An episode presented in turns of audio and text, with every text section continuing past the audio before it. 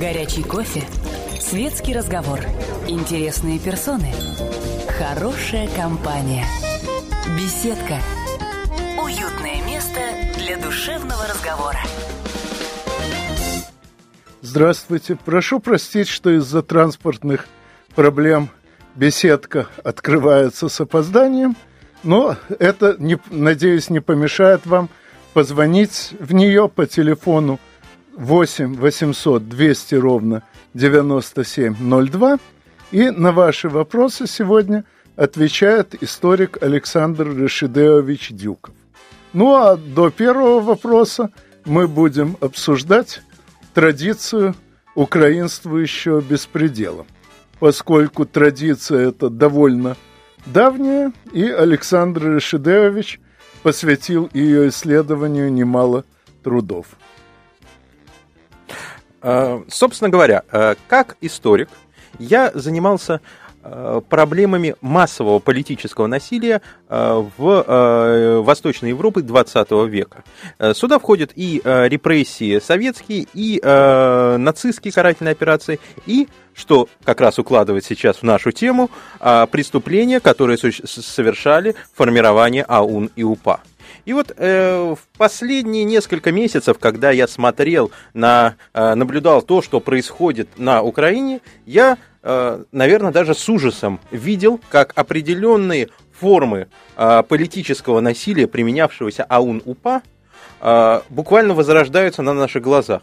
То есть, когда мы видели, когда еще Майдан не победил, да, когда мы видели, как людей волочат по Крещатику, избивают, ставят на колени, унижают, пишут на лбу какие-то слова. Так вот, все эти вещи, направленные прежде всего на расчеловечивание жертвы, на представление ее в качестве не человека для последующего облегчение убийства, все это мы видели, например, в летом 1941 года, во время Львовского и многих других погромов, прокатившихся по Западной Украине, когда убивали и евреев, и поляков, и москалей, ну, прежде всего, конечно, евреев. И вот мы видим те же механизмы. А сейчас, когда Майдан победил, мы видим, как эти формы насилия закономерно, совершенно так же, как и в прошлом, переходят уже к другим формам, например, уже к прямым убийствам. Например, мало кто знает, но в ночь с 21 на 22 февраля в Корсунь-Шевченковском состоялся массовый погром, когда пострадали сотни крымских участников антимайдана, возвращавшихся из Киева. Их застопорили, их избивали, их ставили на колени, их заставляли ходить по стеклу, их давили машинами, там есть пропавшие без вести. Вот мы и мои коллеги не так давно в Крыму ездили, собирали воспоминания этих людей. Так вот, все приметы известных нам погромов, которые были в конце 19-го, в 20 веке, во время Великой Отечественной войны, все они там присутствуют. И потом дело, наконец, переходит, к сожалению, к массовым убийствам. Таким массовым убийствам, как, например, трагедия в Одессе. Ну, прежде чем говорить о ней, ответим на звонки. Анатолий, тезка, здравствуйте. Здравствуйте, здравствуйте, Анатолий, Саратов. Не кажется ли вам, что мы сейчас, столкнувшись, это момент истины в некотором роде, то, что сейчас происходит, потому что 20 лет мы последние жили в ощущении, что Запад – это наш партнер и так далее. Переговоры, безусловно, вести надо, но в изучении истории, то, что мы намеренно замалчивали некоторые вещи, в частности, ситуация с Бандерой и УПА, бесчинство венгров, допустим, венгерских солдат в России, в Великой Отечественной войне. И сейчас мы вынуждены мы, по сути, правы, но мы оправдываемся, и, в общем, без всякой надежды на то, что вообще достучимся, и что нас услышат. Что мы сами, прежде всего, должны знать, что да, было разное. Что, допустим, Да, часть украинского народа воевала на стороне, вот, в общем-то, антифашистской, но часть, да, вот, как бы часть другая, она все-таки воевала на другой стороне, она отличилась, и что вот все-таки знать это надо всем, чтобы вот не было вот таких спекуляций, как сейчас, и когда вот запоздалые появляются фильмы. Ну, и тогда, в общем, вы поняли вопрос. Да. Ну, прежде чем передавать слово моему гостю, скажу, что... хотел бы внести одно уточнение. На мой взгляд, нет единого украинского народа.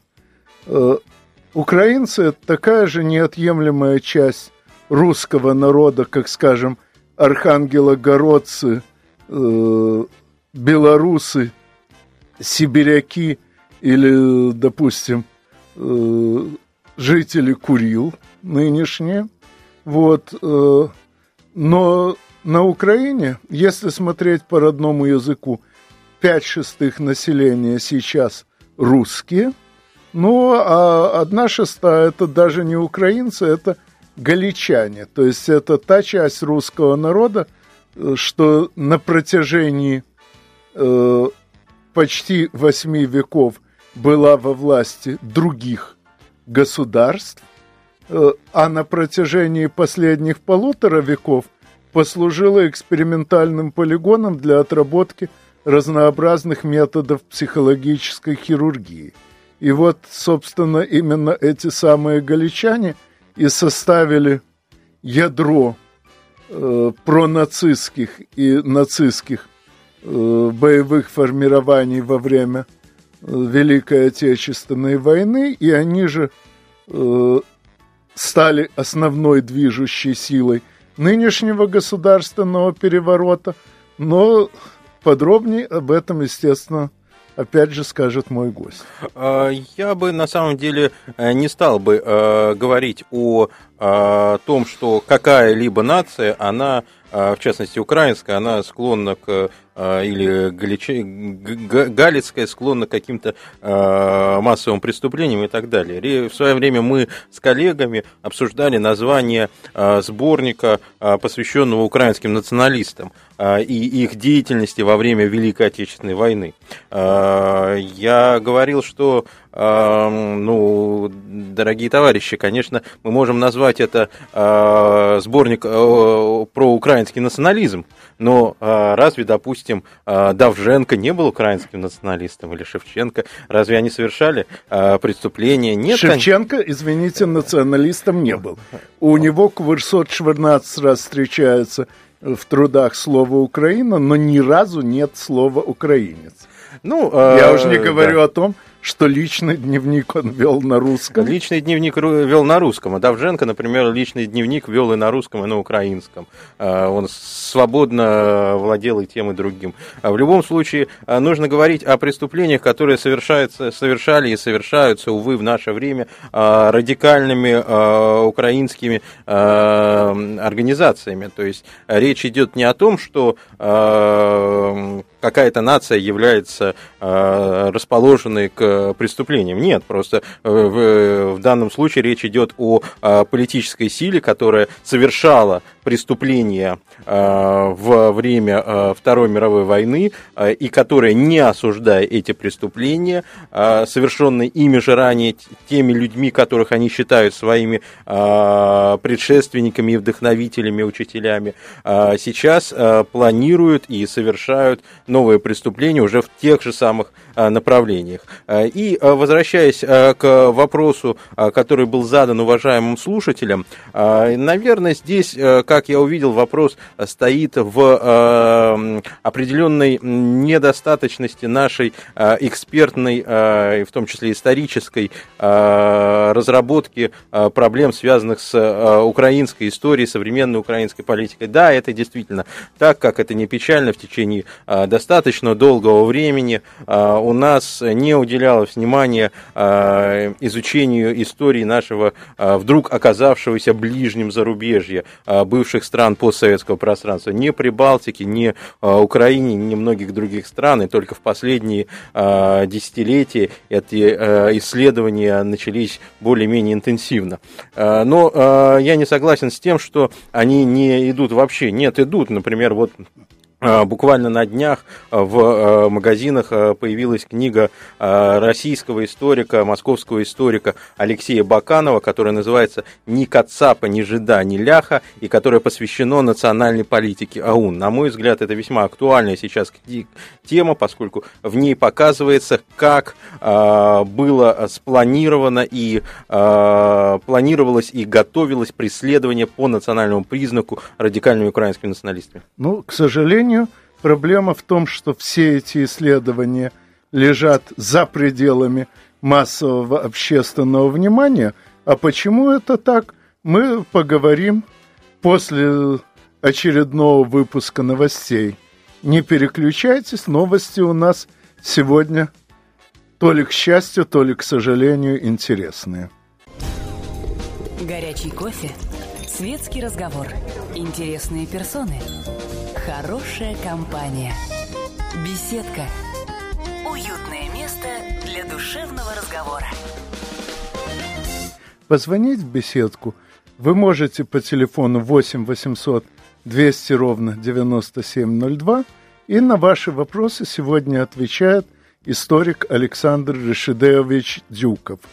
Владимир, здравствуйте. Добрый день. Владимир, я из Краснодона, молодая гвардия, вы знаете. Да, вот. Конечно. У меня вот такой вопрос. Наша, значит, будем так говорить, многострадальная земелька всяких фашистов видела, все видела. Вот, значит, эта земля исконно казачья, донских казаков. Вот, и вот это, что сейчас делается на Донбассе, мне вот я переживаю,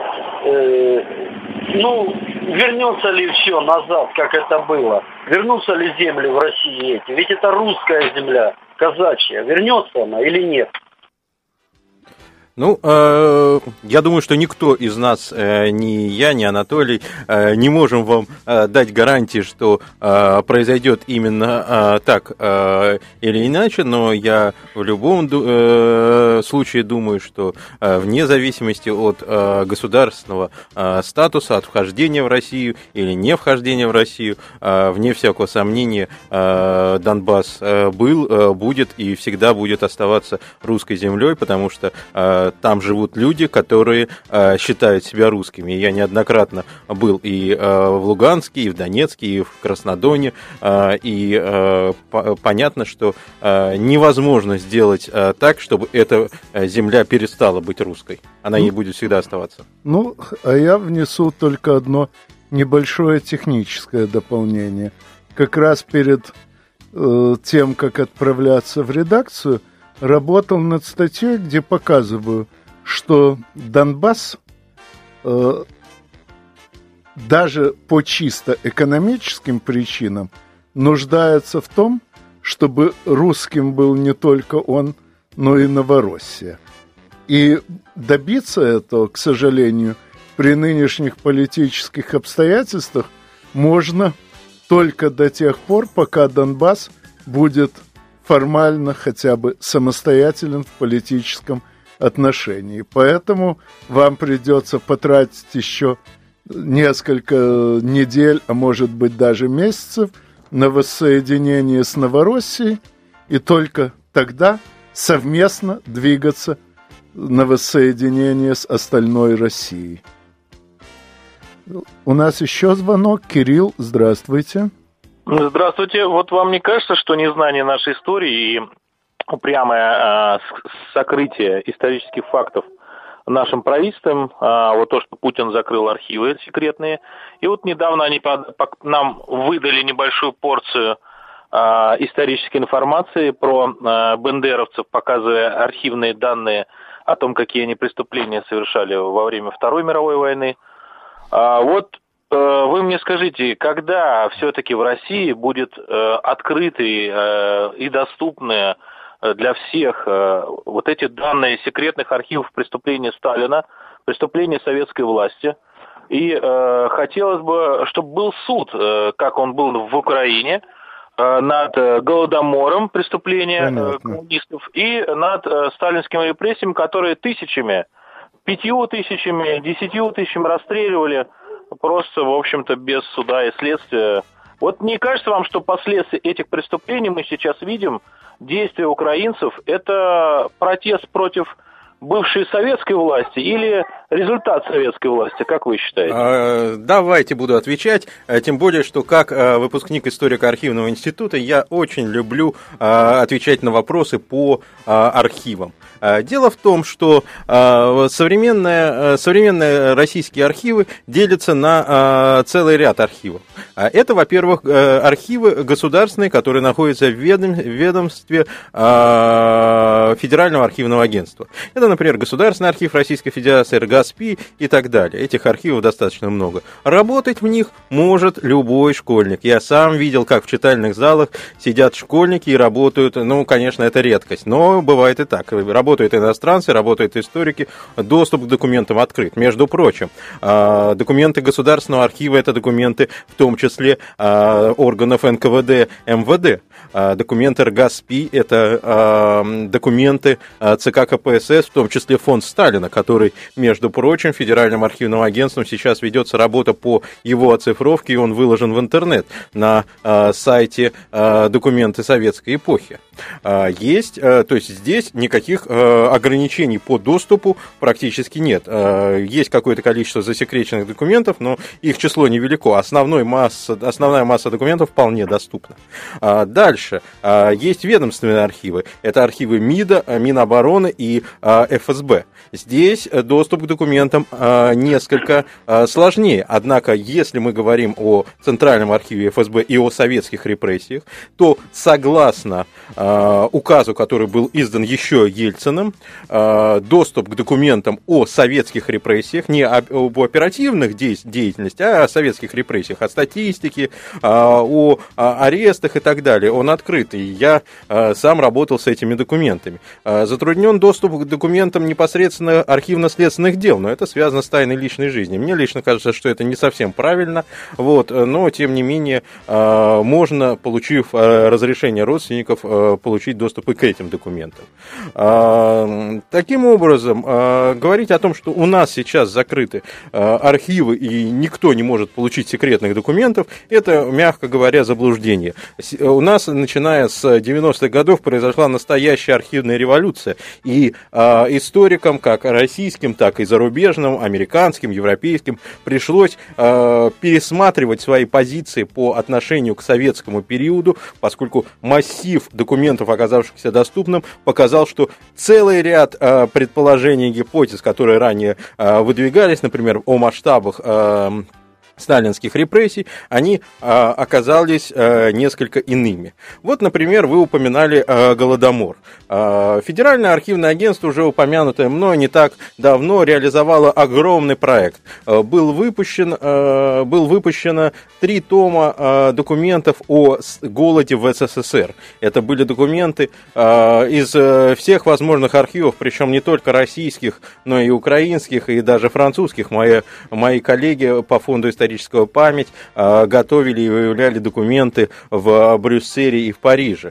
Так вот, мы благодаря этим сборникам документов смогли увидеть, что лежало на столе у Сталина, когда он принимал решение. И мы видим, что трагедия голода 30-х годов, это действительно страшная трагедия, которую невозможно отрицать, это была не злонамеренный геноцид, как пытаются подать это на Украине, это была трагедия, которая была вызвана некомпетентностью, прежде всего, советских властей, не должным информированием руководства Москвы. Там, например, сам факт голода долгое время местное партийное руководство скрывало от Москвы, и в Москве искренне считали, что все более-менее нормально, тогда как на Украине уже были сотни умерших от голода, и количество этих умерших увеличивалось в геометрической прогрессии.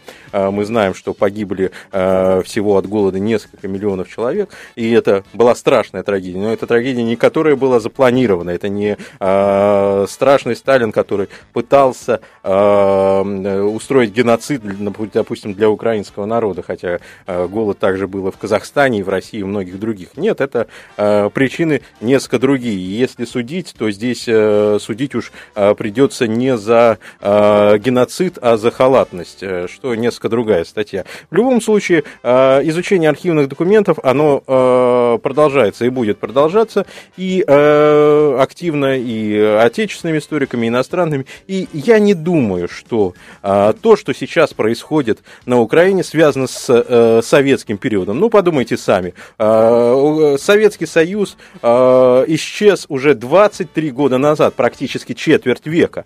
И неужели вы считаете, что спустя четверть века люди, которые выходили на площадь, они или которые сейчас жгут своих соотечественников, жгли своих соотечественников в Одессе или стреляли в них на юго-востоке Украины, неужели они делают это для того, чтобы бороться с советской властью? Конечно, нет, это причины уже здешние, современные. Ну, а я еще добавлю, что довольно странно в рамках одного и того же вопроса одновременно жаловаться на то, что закрыты архивы, и тут же сообщать об очередной публикации из этих самых архивов. Но таких противоречий бывает в живой речи довольно много. Надеюсь, что наша живая речь не так противоречива, и поэтому продолжим ее после очередного выпуска новостей. Не переключайтесь, пожалуйста.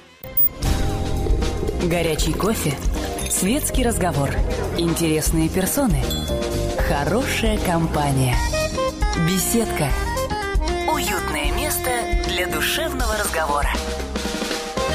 В беседку «Комсомольской правды» пока еще можно позвонить по телефону 8 800 200 ровно 9702. И на ваши вопросы сегодня отвечает историк Александр Решидеевич Дюков. Денис, здравствуйте. Добрый день. Здравствуйте, уважаемый Анатолий. Ваш гость, приветствую вас. Вы скажите, пожалуйста, такой вопрос хотел бы уточнить. Во-первых, я хотел бы выразить свои соболезнования вам, как одесситу, по поводу убийств, которые были совершены 2 мая в Одессе. Это спасибо. Первое. Ну, очень странно, почему наши средства массовой, точнее как, были проведены в то время, когда там действительно погибли люди. Развлекательная программа была проведена у нас по всем каналам. Вот. Нигде об этом как бы траурных мероприятий не было, ну скажем так. Это, в принципе, первое хотел бы сказать. Второе. Я хотел бы понять, попросить вас объяснить суть всего, точнее как, процесс. Почему, допустим, именно Украина стала точкой, так сказать, куда обратила внимание свой Запад? А, допустим, по сравнению с Белоруссией, брать, если, так сказать, рассмотреть с этой проекции, то там таких вещей не происходит. То есть получается, что пятая колонна, так называемая, в Украине, которая находилась на тот момент, она перевесила чашу весов на свою сторону, и этим воспользовались западная, в частности, Соединенные Штаты Америки, ну, потому как это все под диктовку идет, по ихнему сценарию, и переломили ситуацию в свою сторону, тем самым пытаясь оторвать действительно от России Украину. А в Беларуси таких процессов не происходит. Вот я бы хотел, чтобы провести некоторое, попросить вас сравнение, почему такое событие разворачивается именно на Украине по сравнению, чем, допустим, с той же самой Белоруссией. Спасибо. Конечно, вопрос, конечно, настолько глобальный, что отвечать на него, если отвечать полностью, то это займет, я думаю, не один час. Но я люблю приводить один пример. На Украине в начале 20 века была такая система изб просвиты. То есть это были своеобразные клубы, где обсуждались украинские вопросы, были библиотеки украинской литературы и так далее. Это оказались такие центры, вокруг которого образовывалась украинскость, да, где люди общались и ощущали себя украинцами, и впоследствии это было многие организации просвиты, они были опорой для украинских националистов. Мастерские, где из людей изготовляли украинцев. Это, конечно, в которых формировалась украинская, как они говорят, сведомость. В любом случае, я люблю рассказывать о том, что на самом деле в современной-то Украине есть такие же избы просвиты. Они, естественно, сделаны на совсем другом уровне и называются не так. То есть есть и организации просвиты, которые наследуют, но настоящая просвита – это сеть книгарен Є, которые располагаются практически в каждом крупном городе. И в этих книжных магазинах продается украинская литература, там буквально каждый день проводятся какие-то мероприятия, в том числе многие европейские, американские посольства выводят свои мероприятия на эти площадки, там постоянно бурлит такая вот жизнь, и издаются книги на украинском языке, то есть сеть книгарен Є, она становится новой просвиты 21 века. Теперь самое интересное. У меня много знакомых, которые занимаются книгоиздательством, книготорговлей. Я часто их спрашивал, экономически такая модель, которую демонстрируют нам эти книгарни, она вообще может существовать? Мне говорили единогласно, что нет, такого экономически невозможно. И кто это все делает? А принадлежит сеть книгарни, книгарен Є, одной фирме, которая называется ESM Media GmbH, и, как нетрудно догадаться из названия, это австрийская фирма. У нее есть не только книгарня Є, у нее есть собственное издательство, у них есть журнал «Украинский тыждень». То есть неделя. То есть «Украинская неделя», да. То есть целая медиагруппа, которая занимается работой, которая не приносит, естественно, никакой финансовой выгоды, которая является ресурсоемкой. Спрашивается, с какой целью идет эта работа. Понимаете, это только один пример. Таких примеров на самом деле можно привести много, но суть заключается в следующем. Работа по гуманитарному направлению, работа с местными, студенчеством, с элитами интеллектуальными и так далее, она шла очень долго. Она шла очень долго и очень масштабно. И то, что сейчас мы видим, когда, например, парадоксальное для меня ситуация, когда люди, занимающиеся и хорошо занимающиеся историей Холокоста, убийств на территории Украины против евреев, одобряют погромы майдановцев и говорят, что мы не видим никакого фашизма здесь.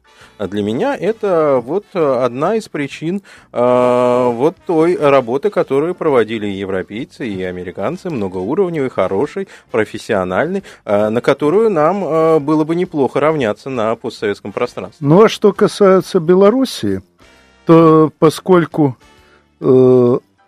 там не было с самого начала в западной части России не было территорий, многократно переходивших из рук в руки и достаточно долго бывших под контролем наших противников, то там сформировать антирусскую психологию, в общем-то, не удалось. Там, грубо говоря, не было полигона для отработки такой психологии, подобного Галичине. Не знаю, Западная Украина, в конце концов, входила в состав межвоенной Польши, белорусские крестьяне, входили в Великое княжество Литовское. Но тут важнее то, что Галичина очень долго была под властью Австрии, а там были отработаны неплохие технологии психологического давления. Вспомните хотя бы, откуда родом Фройд. Так, Ирина, здравствуйте. Здравствуйте. Спасибо большое вам за ваши компетентные ответы, в частности, по Голодомору. То, что Ющенко как раз использовал в своей пропаганде против России, якобы это сталинские все происки. Спасибо вам огромное.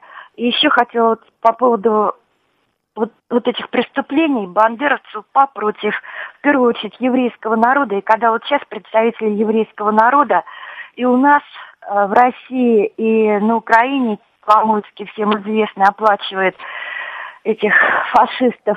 Вот как так могло произойти? Что из себя вот представляют такие, я не знаю, как назвать, это не люди, твердыши, это предатели еврейского народа, как колонисты. И вот почему Израиль не вмешивается, ведь у него большое лобби в Соединенных Штатах. Понятно. Почему они не могут надавить, не прекратить вот этот беспредел? Ну, спасибо. На мой взгляд, прежде всего потому, что Израиль не един ни в чем. Когда я впервые побывал в Израиле на турнире по интеллектуальным играм, я свои впечатления сформулировал так. О Лос-Анджелесе говорят, это 100 пригородов в поисках города, об Израиле можно сказать, это 100 эмиграций в поисках народа. Такие ожесточенные внутриполитические споры, какие идут в Израиле, мало где увидишь, и внешняя политика Израиля тоже никогда не была единой. Поэтому я не рассчитываю на то, что Израиль вмешается в какие-нибудь заграничные дела любых евреев.